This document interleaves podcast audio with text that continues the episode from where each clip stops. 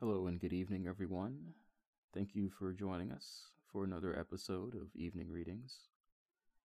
Tonight we're going to be taking a look at Langston Hughes. He was born February 1st, 1902. He went to Columbia University, dropping out after a year to see the world. While seeing the world, he worked odd jobs, being a cook, busboy. He even traveled to Africa and Europe and worked as a seaman.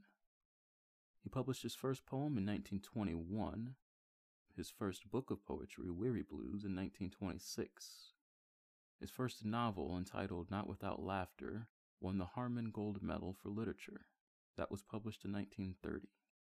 Langston's insightful work portraying black lives in America from the 1920s through the 60s was vital in molding the contributions of the Harlem Renaissance.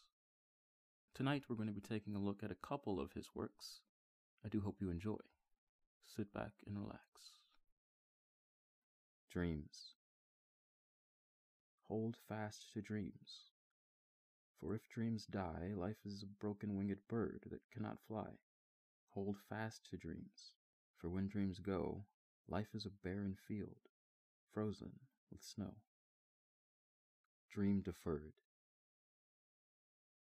What happens to a dream deferred? Does it dry up like a raisin in the sun?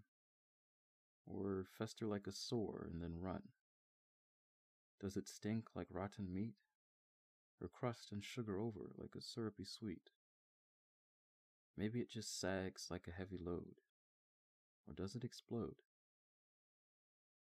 I continue to dream.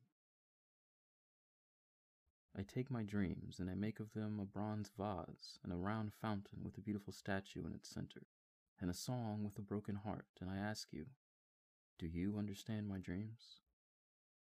Sometimes you say you do, sometimes you say you don't. Either way, it doesn't matter.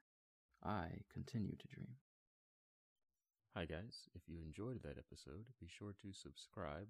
That way, you'll be up to date and notified anytime we post a new episode.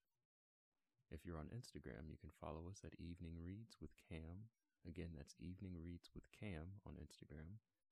I'll notify you guys anytime there is any update with the podcast. Have a good evening.